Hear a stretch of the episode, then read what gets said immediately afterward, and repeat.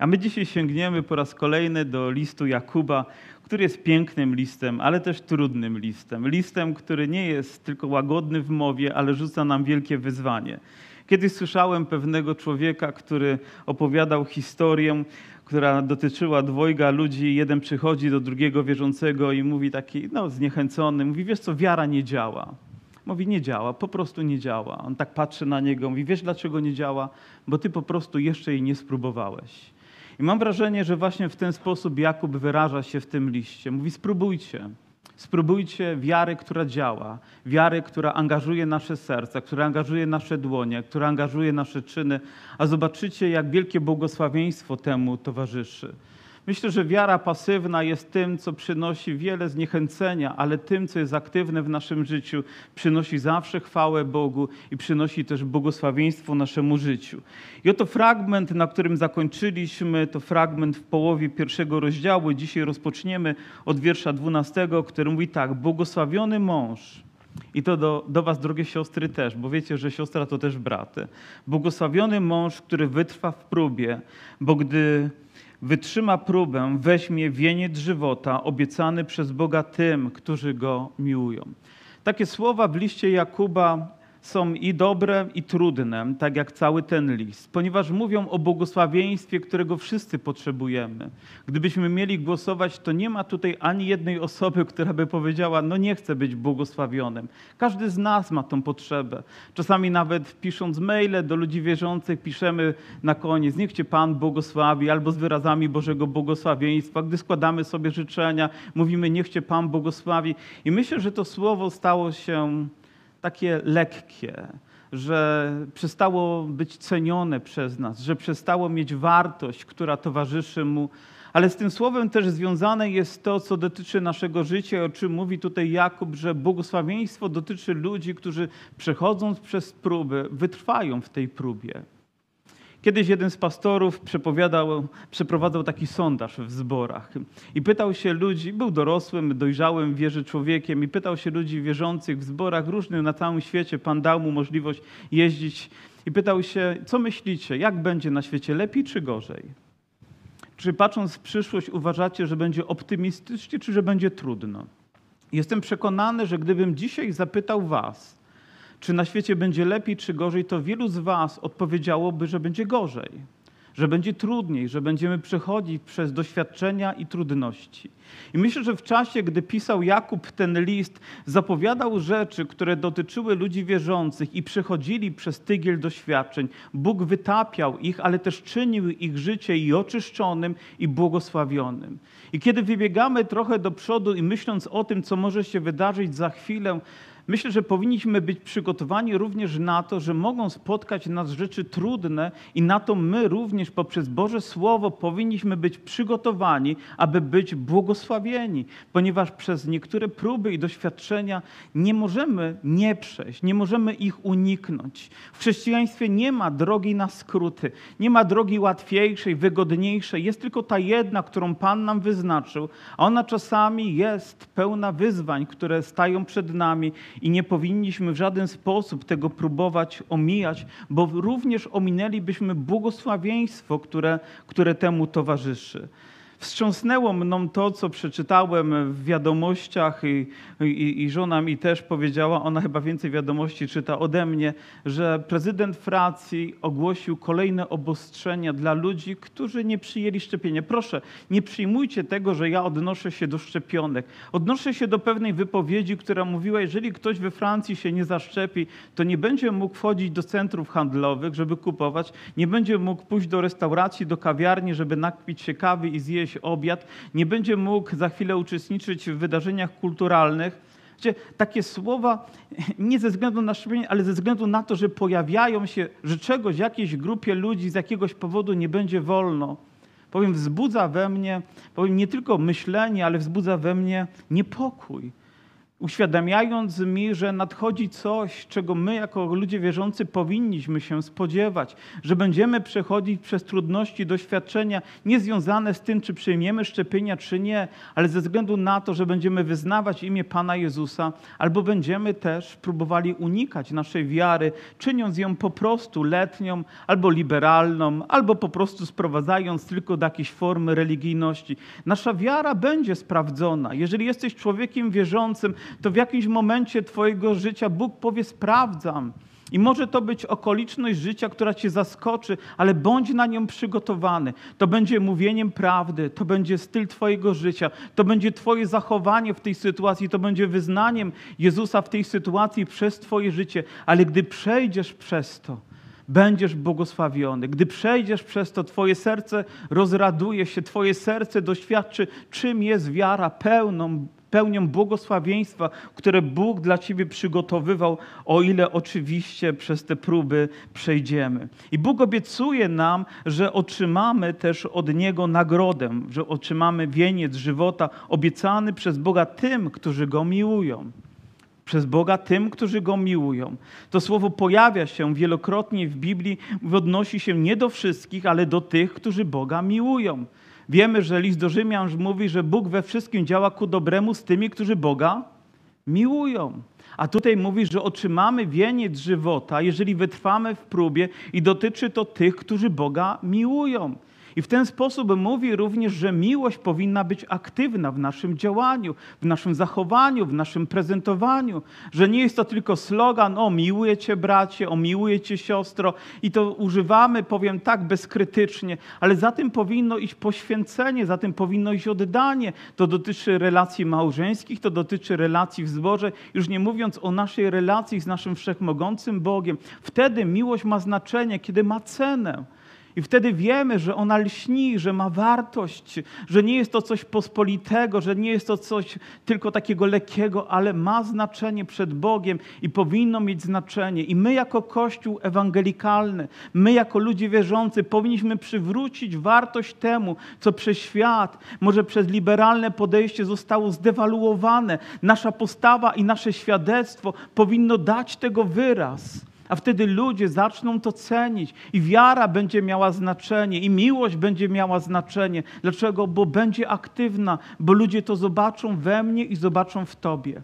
Niełatwo jest czytać list Jakuba, bo czasami, gdy nawet wyciągamy jeden palec, to wiemy, że większość jest zwrócona przeciwko mnie i przeciwko nam. I tak samo jest i w tym liście, gdy czytam go i nawet gdy się dzielę, to wiem, że większe wyzwanie on rzuca mnie, niż ja jestem w stanie rzucić wam. Wiem, że czeka na mnie wieniec. I to również kwestia naszego zbawienia. Nie wiem, jak wy traktujecie swoje zbawienie, ale ja wiem, że otrzymałem obietnicę zbawienia, ja wiem, że chodzę w wierze i ja wiem, że będę zbawiony. I zawsze to powtarzam, że zbawienie dotyczy nie tylko jednego czasu, przeszłego i teraźniejszego, ale również przyszłego. A więc byliśmy zbawieni, gdy uwierzyliśmy, jesteśmy zbawiani, dzisiaj będziemy zbawieni, jeśli wytrwamy. Wielu ludzi jakby wyznaje pogląd, że człowiek, gdy jest raz zbawiony, na zawsze jest zbawiony. Ja chcę, by tak było. Jeżeli Bóg rozpoczął swoje dzieło, byśmy my od Niego nie odstępowali. Ale wierzę też, że my jako wierzący ludzie powinniśmy wytrwać w wierze i trudno mi się zgodzić z tym, że jeżeli ktoś lekceważy sobie drogocenny dar łaski, jeżeli ktoś nie trwa w wierze, to może oczekiwać tego wieńca zwycięzcy. On jest zarezerwowany dla tych, którzy dobiegną, dla tych, którzy wytrwają, dla tych, którzy przejdą przez próby i przez doświadczenia. On jest obiecany Kościołowi, który jest sprawdzony w wierze i który dzisiaj pielęgnuje swoją wiarę w Chrystusa.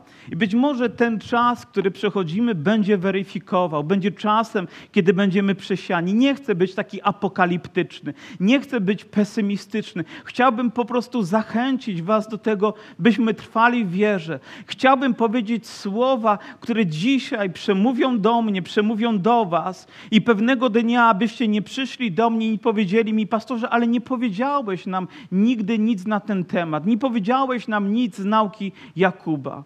Jestem przekonany, że są zbory, które mogą unikać nawet list Jakuba. Dlaczego? Bo jest niewygodny dla ich teologii, jest niewygodny dla ich pobożności, nie jest wygodny dla ich stylu życia, bo on rzuca nam wyzwanie. Bo Jakub mówi, że wiara działa wtedy, kiedy ją czynimy. Zachęca nas do wykonywania wiary. Kieruje ją do Izraela, który jest rozproszony po całym świecie i pewnie przechodzi w związku z tym przez różne trudności. Do Izraela, który być może nawet pogubił się, bo wartości tego świata zaczęły przewyższać wartości duchowe w ich życiu, bo ludzie zaczęli się kłócić, zaczęli nadużywać swoich słów, zaczęli niewłaściwie używać języka, co stało się też czymś, co było niemiłe i Bogu, i było niemiłe Kościołowi, i było pewnie niemiłe tym ludziom, którzy byli w tych wspólnotach.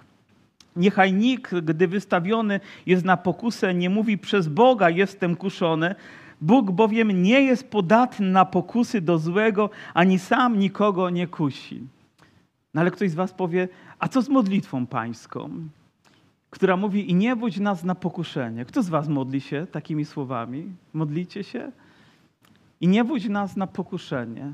Nie wiem, czy wiecie, że gdybyśmy sięgnęli i próbowali inaczej przetłumaczyć słowa z języka greckiego w modlitwie pańskiej, one brzmiałyby nieco inaczej i moglibyśmy je zawrzeć takim zdaniem: i nie pozwól, abyśmy byli kuszeni ponad nasze siły. Nie pozwól. To jest poprawna forma. Dlaczego? Bo nie Bóg nas kusi, a my mamy pretensje: o Panie Boże, dlaczego? Dlaczego to wszystko się dzieje? Dlaczego jestem wystawiany na takie próby? Dlaczego takie doświadczenia? Ale to nie Bóg dokonuje tego. Większość pokus, które przychodzi, są związane z naszym ciałem, z naszą cielesnością, z naszą pożądliwością. Bóg, myślę, daje nam siły, daje nam mądrość do tego, żebyśmy mogli przez to przejść i byli zwycięzcami w tej sytuacji, a nie żebyśmy ulegali. Nie pozwól, Panie, abyśmy byli kuszeni ponad nasze siły, ale nie zrzucajmy nic na Pana Boga. Gdy pojawiają się trudności, gdy pojawiają się jakieś rzeczy niezrozumiałe dla ludzi, pierwszą osobą, która z tego powodu ponosi winę, jest Bóg. A u nas, ludzi wierzących, kto? Diabeł. O, diabeł jest wszystkiemu winien. Na pewno. On stoi za każdym rogiem, czyha na nas. Jeżeli cokolwiek się złego wydarzyło, to diabeł. A co z tobą? A co z twoją wiarą? A co z moją wiarą? A co z moją pobożnością? A co z moim autorytetem, który mam w Jezusie Chrystusie? Jego rolą oczywiście jest próbować, kusić, nęcić, ale moim przywilejem jest przeciwstawić się temu. Moim przywilejem jest żyć z Bogiem, jest żyć w społeczności razem z Nim. Prawda, że tak? A więc nie muszę być bezbronnym człowiekiem, nie muszę być jak chorągiewka, gdzieś wystawiony na wiatr i raz Bóg, raz diabeł zwycięża. I powiem, ta walka się toczy, a my jesteśmy coraz bardziej zmęczeni. Wierzę, że jeżeli chodzimy w Jezusie Chrystusie, mamy mocny fundament w Nim, mamy mocne oparcie w Bożym Słowie, mamy autorytet Ducha Świętego, aby być zwycięzcami.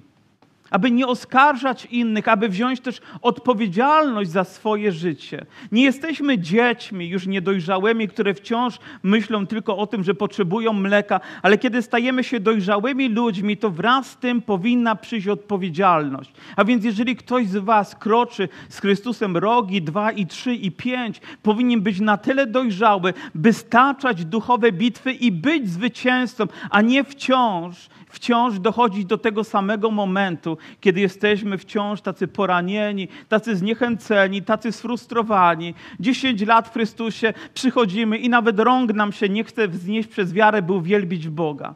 Czy te 10 lat nie powinno zaowocować wiarą, która się nie poddaje, która się nie zniechęca? Może wystarczy proste posłuszeństwo Bożemu Słowu, a tak wielkie błogosławieństwo przyjdzie, kiedy mu je okażemy i będziemy mogli tego doświadczać. Lecz każdy bywa kuszony przez własne pożądliwości, które go pociągają i nęcą. Każdy jest kuszony. Kiedyś słyszałem, jak pewien pastor opowiadał o pokusach, które są w życiu chrześcijanina. No i jedną z głównych pokus jest pokusa seksualna. Jest pokusa związana z naszymi myślami, fantazjami, innymi rzeczami. Czy jest tu jedna osoba, która nie była nigdy seksualnie kuszona? Nikt nie podniósł ręki. Oby grzesznicy wszyscy. Czy ktoś z was nie był kuszony w sferze finansowej? Czy ktoś nie był kuszony w sferze tym, żeby nadużyć języka, nadużyć władzy, nadużyć samego siebie w stosunku do kogoś? Wszyscy jesteśmy w ten sposób kuszeni. Ale przytaczając tę historię, i oto na sali był pewien starszy brat, który już był po 70, był pastorem, emerytowanym pastorem. No i on rozpędził się trochę i mówi, no chyba, bo mówił do młodych ludzi, chyba, że będziecie tacy już w takim wieku jak pastor John. Tak go nazwałem dla potrzeb tej sytuacji. I po nabożeństwie ten emerytowany pastor po 70 przychodzi do tego młodego pastora i mówi, wiesz co? Mówi, ale to nie ustało. Wygląda na to, że przez całe życie jesteśmy kuszeni, że nasze pożądliwości lubią się odzywać i to może w najbardziej zaskakującym momencie. Myślę, że diabeł tutaj oczywiście, że jest sprytny. On zna naszą cielesność, on zna te słabe strony, on wie, gdzie nacisnąć, żeby zabolało, on wie, gdzie nacisnąć, żeby nas powalić. Może nawet skutecznie to udaje mu się robić, ale to my jesteśmy kuszeni. Potem, gdy pożądliwość pocznie, rodzi grzech, a gdy grzech dojrzeje, rodzi śmierć. Nie ma zabawy z grzechem. Jeżeli wydaje ci się, że gdy ta lawina zostanie uruchomiona, to ty ją później łatwo zatrzymasz, to mylisz się. Jeżeli próbujesz sobie igrać, na przykład idąc gdzieś do baru i powiedzieć, o, ja jestem taki wolny, więc wypiję jeden kieliszek, jeden drink, albo gdzieś do baru, go, a ten obraz nie będzie na mnie działać. Oczywiście ja myślę, że teraz abstrakcyjnie mówię, bo to w jakiś sposób mogłoby dotyczyć ludzi wierzących i w ogóle na moją wyobraźnię nie będzie działać. To wiesz, jaki będzie tego efekt? Że skończysz jako pijany i prawdopodobnie w grzechu cudzołóstwa. Dlaczego? Bo dałeś diabłu przystęp, bo pozwoliłeś, żeby twoja cielesność tutaj została uaktywniona, a ona zrodzi grzech. Wiecie, jaki będzie tego koniec? Będzie to śmierć. Chyba jedną ze smutniejszych wiadomości też, jaką słyszałem, byłem gdzieś na jakimś obozie chrześcijańskim i pewien wykładowca mówił o swoim przyjacielu, który przyszedł do niego, wierzący człowiek, przez wiele lat chodził z Panem i nawet był zaangażowany w służbę. I jeden incydent, naprawdę jedno wydarzenie, nie dwa, nie pięć, jedno wydarzenie. Po prostu wdał się w romans, wdał się w związek, bowiem wylądował w łóżku z jakąś kobietą. Wydaje się przypadkowo, w chwili słabości. Kilka tygodni później zrobił sobie test na HIV i był pozytywny. Jedno wydarzenie zniszczyło jego, zniszczyło rodzinę, zniszczyło jego służbę i przyniosło tak straszne świadectwo Kościołowi. Jedno wydarzenie, nie dwa, nie pięć, ale może być nieodwracalne. Amerykanie mają takie powiedzenie, które mi się podoba. Ono odnosi się do ludzi, którzy nadużywali alkoholu. Pamiętaj, mówi, nie będzie drugiego kieliszka, jeżeli nie będzie pierwszego. Jeżeli nie będzie tej pierwszej rzeczy, nie będzie drugiej i nie będzie trzeciej i nie będzie kolejnej. I myślę, że Bóg wzywa nas, abyśmy znając też nasze ograniczenia, znając nasze słabości, mogli się z nimi zmierzyć i nie pozwolić, aby diabeł to wykorzystywał. On zna naszą pożądliwość oczu, on zna naszą pożądliwość myśli, choć nie zna naszych myśli, ale wie, w jaki sposób my potrafimy się zachować, bo jest dobrym psychologiem, nawet takim mentalistą, który przewiduje rzeczy tak, jak pewnie one wyglądają i on będzie tego nadużywał. On wie, że gdy przed tobą idzie jakaś ładna kobieta i gdy przypatrujesz się i wyobraźnia zaczyna działać, jakie myśli to zrodzi w twoim sercu. I kiedyś Billy Graham powiedział, że nie powinno być drugiego spojrzenia. Gdy patrzysz na ładną kobietę, na ładne kształty, niech nie będzie drugiego spojrzenia. Dlaczego? Bo będzie grzeszne. Albo niech nie będzie zbyt długie, bo doprowadzi cię do grzechu. I ktoś spytał, co to znaczy za długo patrzeć? I odpowiedział, mówi, pewien człowiek jechał samochodem i zobaczył, że gdzieś po chodniku idzie piękna kobieta, atrakcyjna kobieta. Patrzył na nią tak długo, że wjechał w budkę telefoniczną. Mówi, to było za długo. To jest za długo. Uważaj. uważaj na swoje serce. Niczego bardziej nie potrzebujemy strzec jak naszego serca, strzec naszych myśli, strzec naszego życia, strzec, dlatego że bez względu na to, jak długo chodzimy w wierze, to niebezpieczeństwo jest. Ono przydarzyło się największym gigantom również, którzy byli pewnie celebrowani gdzieś nawet w mediach i w telewizji i powaliło ich życie i stało się powodem tragedii wielu innych wierzących ludzi, którzy poprzez to dostali jakiś korzeń zgorszenia do swojego serca, więc musimy uważać. Powinniśmy modlić się, powinniśmy strzec i nie zrzucać winy na innych, ale wziąć odpowiedzialność, po prostu odpowiedzialność za swoje życie, a wtedy twoje życie zacznie inaczej wyglądać. Statystyki tutaj są tak porażające, są druzgoczące i dla świata, i myślę tak samo dla Kościoła. Mówią o tym, że ponad 90% ludzi ma problemy ze swoją seksualnością, czy nadużywaniem też seksu, bo seks jest pięknym darem, ale został on ograniczony do sfery małżeństwa i tylko tam powinien być realizowany, byśmy mogli cieszyć się błogosławieństwem. Każde odstępstwo od tego jest grzechem. Zdarzyło się to królowi Dawidowi i zdarza się wszystkim ludziom, którzy tracą czujność w swoim sercu, a później modlą się tak jak Dawid. Grzech mój zawsze będzie szedł przede mną. I będą musieli się z tym mierzyć przez całe swoje życie. I dlatego potrzebujemy łaski Boga, potrzebujemy świadomości tego, jak grzech działa i jakie zniszczenie może wywołać i strzec naszego serca. Ja już to opowiadałem, ale taką tragiczną też rzeczą w życiu, w historii naszego Kościoła było też to, jak pewna młoda dziewczyna, wierząca dziewczyna, która przychodziła tutaj, wielbiła Boga, po prostu wdała się w romans z żonatym mężczyzną i pewnego dnia i ją i jego znaleźli w garażu zaczadowanych, dlatego że silnik był włączony, powiem, oni byli w niedwuznacznej pozycji, ale to, co się wydobyło, bardzo szybko zgasiło ich życie. I stało się to olbrzymim zgorszeniem, ale też jakim przekleństwem. Myślę, ile bólu, ile smutku to musiało przynieść, gdy taka rzecz się dzieje. Dlatego, gdy grzech pocznie, on zrodzi śmierć, ale zaczyna się od jednej myśli, którą my pielęgnujemy, pozwalamy, aby się w nas utrwaliła, a później przynosi tak druzgoczący skutek w naszym życiu. I nikt z nas, nikt na tym miejscu nie jest od tego wolny, by wziąć odpowiedzialność za swoje życie, by przeciwstawić się temu, by wiedząc, kim jesteśmy w Jezusie, dać temu odpust. Nie błądźcie, umiłowani bracia moi. Wszelki datek dobry i wszelki dar doskonały stępuje z góry od Ojca Światłości. U Niego nie ma żadnej odmiany, ani nawet chwilowego zaćmienia. Czy to nie jest dobra wiadomość? Że w tej trudnej sytuacji, w której człowiek potrafi się znaleźć i gdy potrzebujemy odpowiedzi, patrzymy na prawo, nie ma jej, patrzymy na lewo, nie ma, patrzymy przed siebie i za siebie nie ma, ona jest z nieba. Ona jest od naszego Boga. A więc każdy z nas wie, gdzie spojrzeć w chwili próby i doświadczenia. I Bóg powiedział, że u Niego nie ma nawet chwili zaćmienia. To znaczy, że nie będzie przerwy w tym, aby dać Ci tyle łaski, tyle zrozumienia, byś wiedział, jak powinieneś w tej sytuacji postąpić. Ale Ty i ja powinniśmy wiedzieć, gdzie mamy się zwrócić. Przypominam sobie historię Piotra, który był uwięziony po prawej stronie strażnik, po lewej stronie strażnik, za nim mury więzienia, przed nim krata.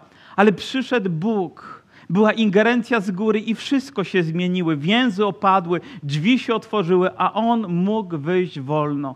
I myślę, że dobrą nowiną jest dla nas to, że gdy Bóg przychodzi, On może uwolnić nasze serca, On może uwolnić nasze życie, On może rozwiązać nasze problemy, dlatego że wszelki datek dobry stępuje z góry. Ludzie dzisiaj mówią, wystarczy, żebyś był dobrym człowiekiem, ale nie jesteśmy nigdy zbyt dobrzy, bo wszelki datek dobry wstępuje z góry. Kiedyś pewien młody człowiek przyszedł do Jezusa i powiedział, nauczycielu dobra, mówi, dlaczego nazywasz mnie dobrym? Bóg jest tylko dobrym. I prawdę ten młody człowiek powiedział o Jezusie, nauczycielu dobrym. I mam nadzieję, że w tym momencie powiedział coś, czego my dzisiaj jesteśmy świadomi, kim jest Jezus. On jest dobry, bo On jest jest Bogiem i On chce udzielać też tego, co dobre nam, gdy my jesteśmy na to otwarci. Wszelki datek dobry dla mnie i dla Ciebie stępuje z góry. Wszystko inne jest ograniczone. Ja wiem, że możemy sobie okazywać gesty dobroci, ale tylko Bóg może dać nam w pełni to, czego naprawdę potrzebujemy, co będzie święte, co będzie zbawienne, co będzie wyzwalające dla naszych serc. Tylko Bóg potrafi to uczynić. Dlatego wiem, gdzie chwili próby mogę się zwrócić. Wiem, że Bóg nie powie: o, chwilowo jestem niedostępny. Wiem, że zawsze będzie miał dla mnie czas. Wiem, że gdy jestem dla Niego otwarty, On poświęci mi uwagę i ześle moc właśnie w tej chwili i w tym momencie, gdy będę przez próby i doświadczenia przechodzić i gdy będę też kuszony, ponieważ On jest niezawodny w swoim działaniu. Wszelki datek dobry. Nawet jadąc samochodem, widząc piękno Bożego stworzenia, mówię: Boże, jesteś dobry. Czytając czasami wiadomości i widząc jakieś poruszające historie, nawet w tym widzę: Boże, nawet i w tym potrafisz okazać swoją łaskę i dobroć. Słyszę świadectwa i widzę, jak Bóg jest niezwykły w swoim działaniu i wiem, że Bóg jest dobry. Ale wiem, że jest dobry dlatego, że dzisiaj mam z Nim społeczność. Wiem, że On jest w moim sercu. Wiem, że On przez swego Ducha potwierdza to w moim życiu, że ta dobroć po prostu rozpływa się w moim wnętrzu. Wiem, że mogę tego zakosztować i to jest tak cenne dla mnie. Wiecie, nie chcę, by gorycz mnie przepełniała, by zniechęcenie mnie przepełniało, bym był sfrustrowany ciągle tym, co bym chciała, czego nie mogę. Ale chcę cieszyć się Bogiem w każdej chwili mojego życia, wiedząc, że On jest dobry. Żadna inna rzecz nie uczyni moje życie takim, jak tylko On potrafi to uczynić. Bóg jest dobry i On chce być dobry również dla Ciebie. Wszelki datek dobry wstępuje z góry. A więc jeżeli szukasz dobra, szukasz Jego pełni, szukasz błogosławieństwa, to wiesz, gdzie się zwrócić. Wiesz, do kogo możesz zawołać. I wiesz, kto przyjdzie z odpowiedzią. Twój Pan, Jezus Chrystus. Nie zawiedzie Cię, nie opuści, nie pozostawi Cię w chwili próby. Ale Ty stań w wierze. Ty zrób pierwszy krok, a On odpowie szeregiem błogosławieństw, które ma dla Ciebie.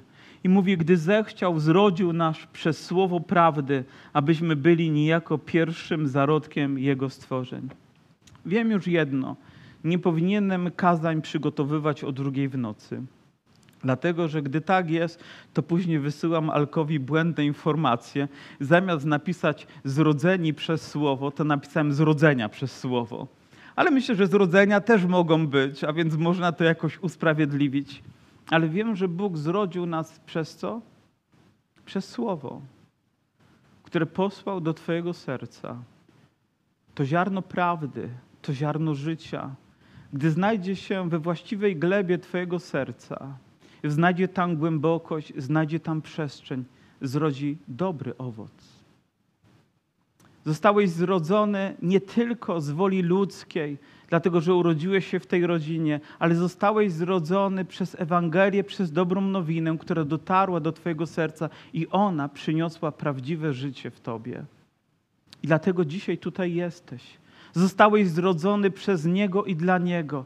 Bóg chce cieszyć się Tobą, a Ty zachwycaj się Nim. Bóg chce, by każdy Twój dzień był świadectwem Jego wielkości, a Ty bądź świadectwem wielkości Boga tutaj.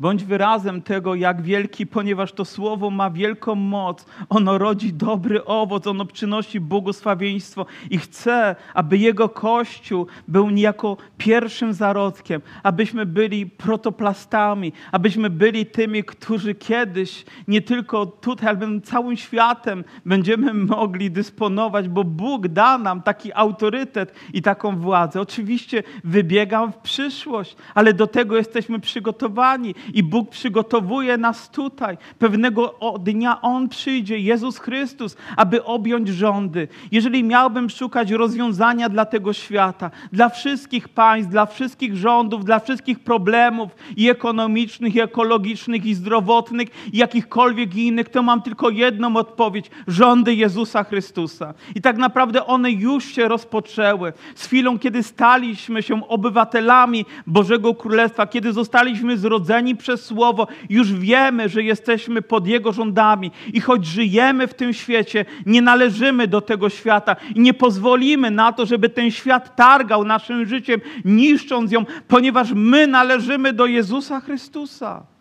Jesteśmy zrodzeni do Bożego Królestwa i do tego Królestwa należy nasze życie. Tutaj stąpamy po tej ziemi, tutaj czasami nasze nogi się brudzą, a Bóg przychodzi, aby nam usługiwać nawet i czynić nasze życie odnowionym, przemienionym, umocnionym. Moja siostro, mój bracie, nie musisz żyć w ciągłym potępieniu. Nie musisz żyć ciągle przegraną bitwą. Możesz być zwycięzcą w Nim, gdy spojrzysz we właściwą stronę, gdy otworzysz swoje serce, gdy po raz pierwszy powiesz grzechowi nie i po raz drugi powiesz mu nie i po raz trzeci powiesz mu nie, to przyjdzie czas, kiedy zły będzie musiał odejść. I o tym mówi kolejna część tego listu. Zaczniesz zwyciężać, zaczniesz czuć radość w swoim sercu, zaczniesz czuć wolność w swoim życiu. Będzie to powiew tak świeży, tak odnawiający, że nie możesz tego porównać z niczym innym. W najbliższą sobotę jadę do Kutna, żeby dzielić się Ewangelią z ludźmi, którzy są uzależnieni. I pytano mnie, jaki temat będzie głównym przesłaniem.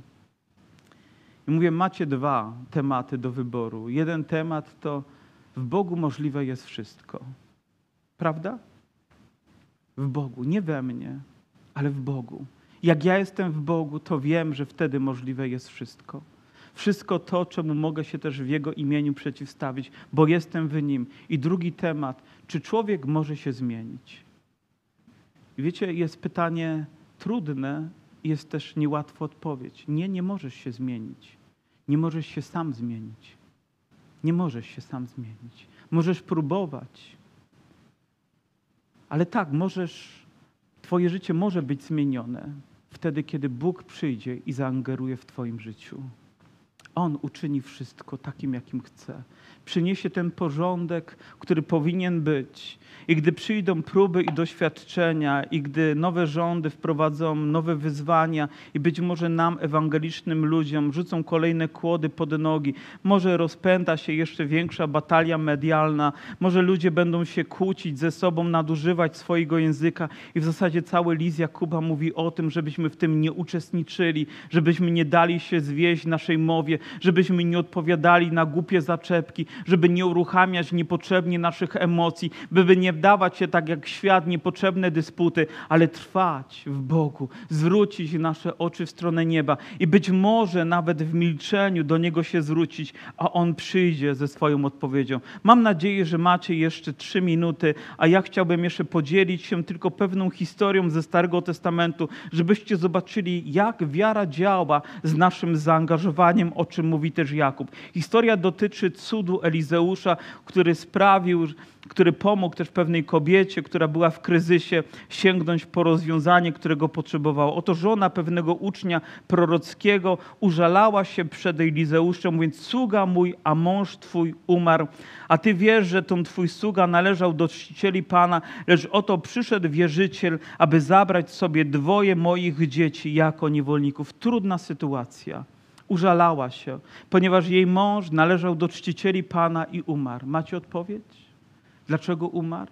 Dlaczego Bóg zabiera takich świętych ludzi, takich dobrych ludzi? Macie odpowiedź dla matki, która pyta, a dlaczego Pan zabrał moje dziecko? Albo dlaczego ta osoba przedwcześnie umarła? Albo dlaczego ten przedwcześnie zginął?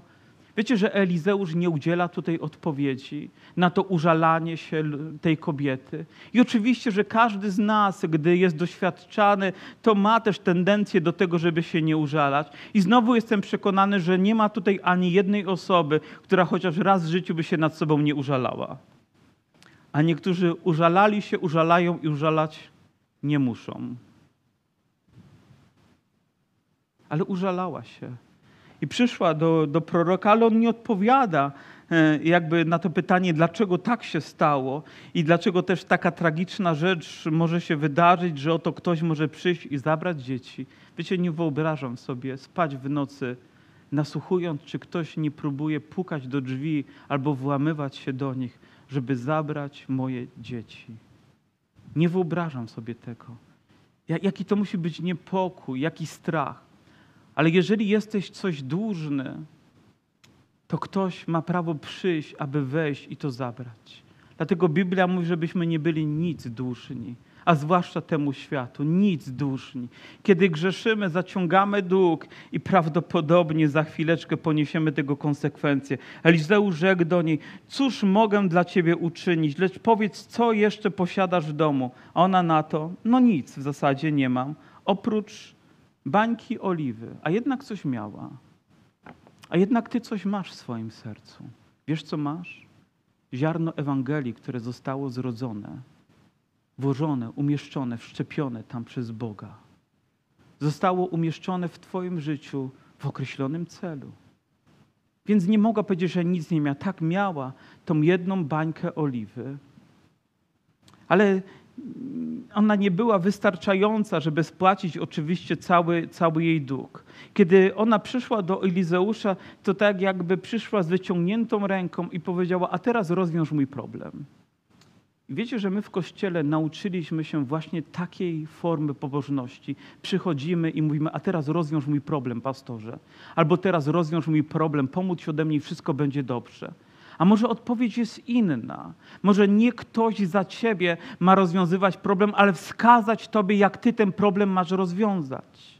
I dla mnie z tego fragmentu płynie niezwykle cenna lekcja. Nie jestem powołany, by rozwiązywać problemy ludzi, ale wskazywać na Boże Słowo, które ma moc rozwiązać ten problem.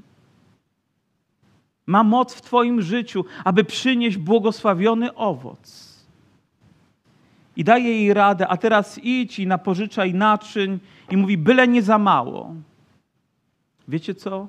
Dobrze, że miała do kogo pójść. A gdyby nie miała przyjaciół, a gdyby nie miała znajomych, a gdyby nie miała do kogo pójść, żeby pożyczyć, albo też w taki ograniczony sposób pożyczyła zbyt mało tych naczyń. Może jedno, może dwa na próbę. Czy nie tak chcielibyśmy, żeby czasami wyglądało nasze życie? No coś, ale w takiej ograniczonej formie, byle nie za dużo mojej wiary, byle nie za dużo mojego zaangażowania, byle nie za dużo mojego czasu dla Boga, byle nie za dużo mojego poświęcenia. Wiecie, najlepszym miejscem, gdzie można byłoby te naczynia pożyczyć, jest Kościół. Ale nawet pożyczając te naczynia, to nie jest tak, że my rozwiązujemy problemy za innych, ale wspieramy ich. Mogą być to nasze modlitwy, mogą to być słowa zachęty, mogą być słowa napomnienia, ale zachęcamy tych ludzi, by nie poddawali się, nie rozwiązujemy ich problemów, ale pomagamy ich, by sięgnęli po rozwiązanie. A teraz idź do domu, zamknij się ze swoimi dziećmi i nalewaj. Ale pamiętaj, byle nie było za mało. Błogosławieństwo oznacza też szczodrość, radość, którą Bóg nam daje, błogosławieństwo, które przynosi. I zaczęła nalewać, ale wcześniej wiecie, co zrobiła? Zamknęła drzwi. Co za niezwykłe połączenie. Tutaj zamyka drzwi, a tutaj dzban się uruchamia. Taki elektromagnes. Tu się zamyka, a tu się otwiera. Może dopóki nie zamkniemy jakichś drzwi, to inne się nie otworzą. Tak działa wiara. Nie przy otwartych drzwiach, w razie czego, żeby się wycofać. Może jedną nogą gdzieś być, a drugą w innym miejscu. Wiara zamyka drzwi i otwiera inne. Te, które przynoszą błogosławieństwo. I zaczęła nalewać. I nalewała, i nalewała, i nalewała. I kolejne, i kolejne, i kolejne, i kolejne. Aż dzieci mówią, mamo, nie ma już naczyń. Wszystkie, byle nie za mało. I wiecie, co zrobiła ta kobieta? Poszła z powrotem do proroka, wróciła. Otrzymując tak wielki dar, ona wróciła do proroka, mówi, dobrze, a teraz co mam z tym zrobić? A on mówi, idź i sprzedaj to i spłać dług. I żyj w wolności ty i twoje dzieci. I ciesz się tym, co Pan Bóg dla ciebie uczynił. Ciesz się. Ludzie czasami wychodzą, otrzymują, ale nie wracają. Nie wiem dlaczego. Czy myślicie, że ich dług zostanie spłacony? Nie, zaciągną kolejne i kolejne i kolejne i kolejne. I ciągle będą niezadowoleni, ciągle będą sfrustrowani, ciągle będą zniechęceni i kolejne, aż znowu może przyjdą. Nie chcę przeciągać tego, ale Kościół nie jest po to, żeby rozwiązywać problemy dla ludzi, ale wskazywać im, jak te problemy mają być rozwiązane. Kościół nie jest po to, żeby walczyć z twoimi pokusami, ale wskazać ci na rozwiązanie, w jaki sposób ty możesz walczyć, w jaki sposób możesz być zwycięski. Jakub nie rozwiązuje problemów całego świata, ale wskazuje ludziom, w jaki sposób mogą staczać tę duchową walkę i być zwycięzcami. I mogą spłacić każdy dług, każdy z was, kto uwierzył, otrzymał symbolicznie mówiąc bańkę oliwy, a ona może wypełnić całe twoje życie, byle nie za mało. Zrób Bogu przestrzeń, aby wypełnił wszystko, a zobaczysz, że każdy dług, każde zobowiązanie wobec tego świata zostanie spłacone, a ty będziesz wolny. A ty będziesz mógł cieszyć się pełnią tego, co Bóg dla ciebie przygotował, a ty będziesz mógł powiedzieć: jestem błogosławiony w moim Panu. Amen. Powstańmy.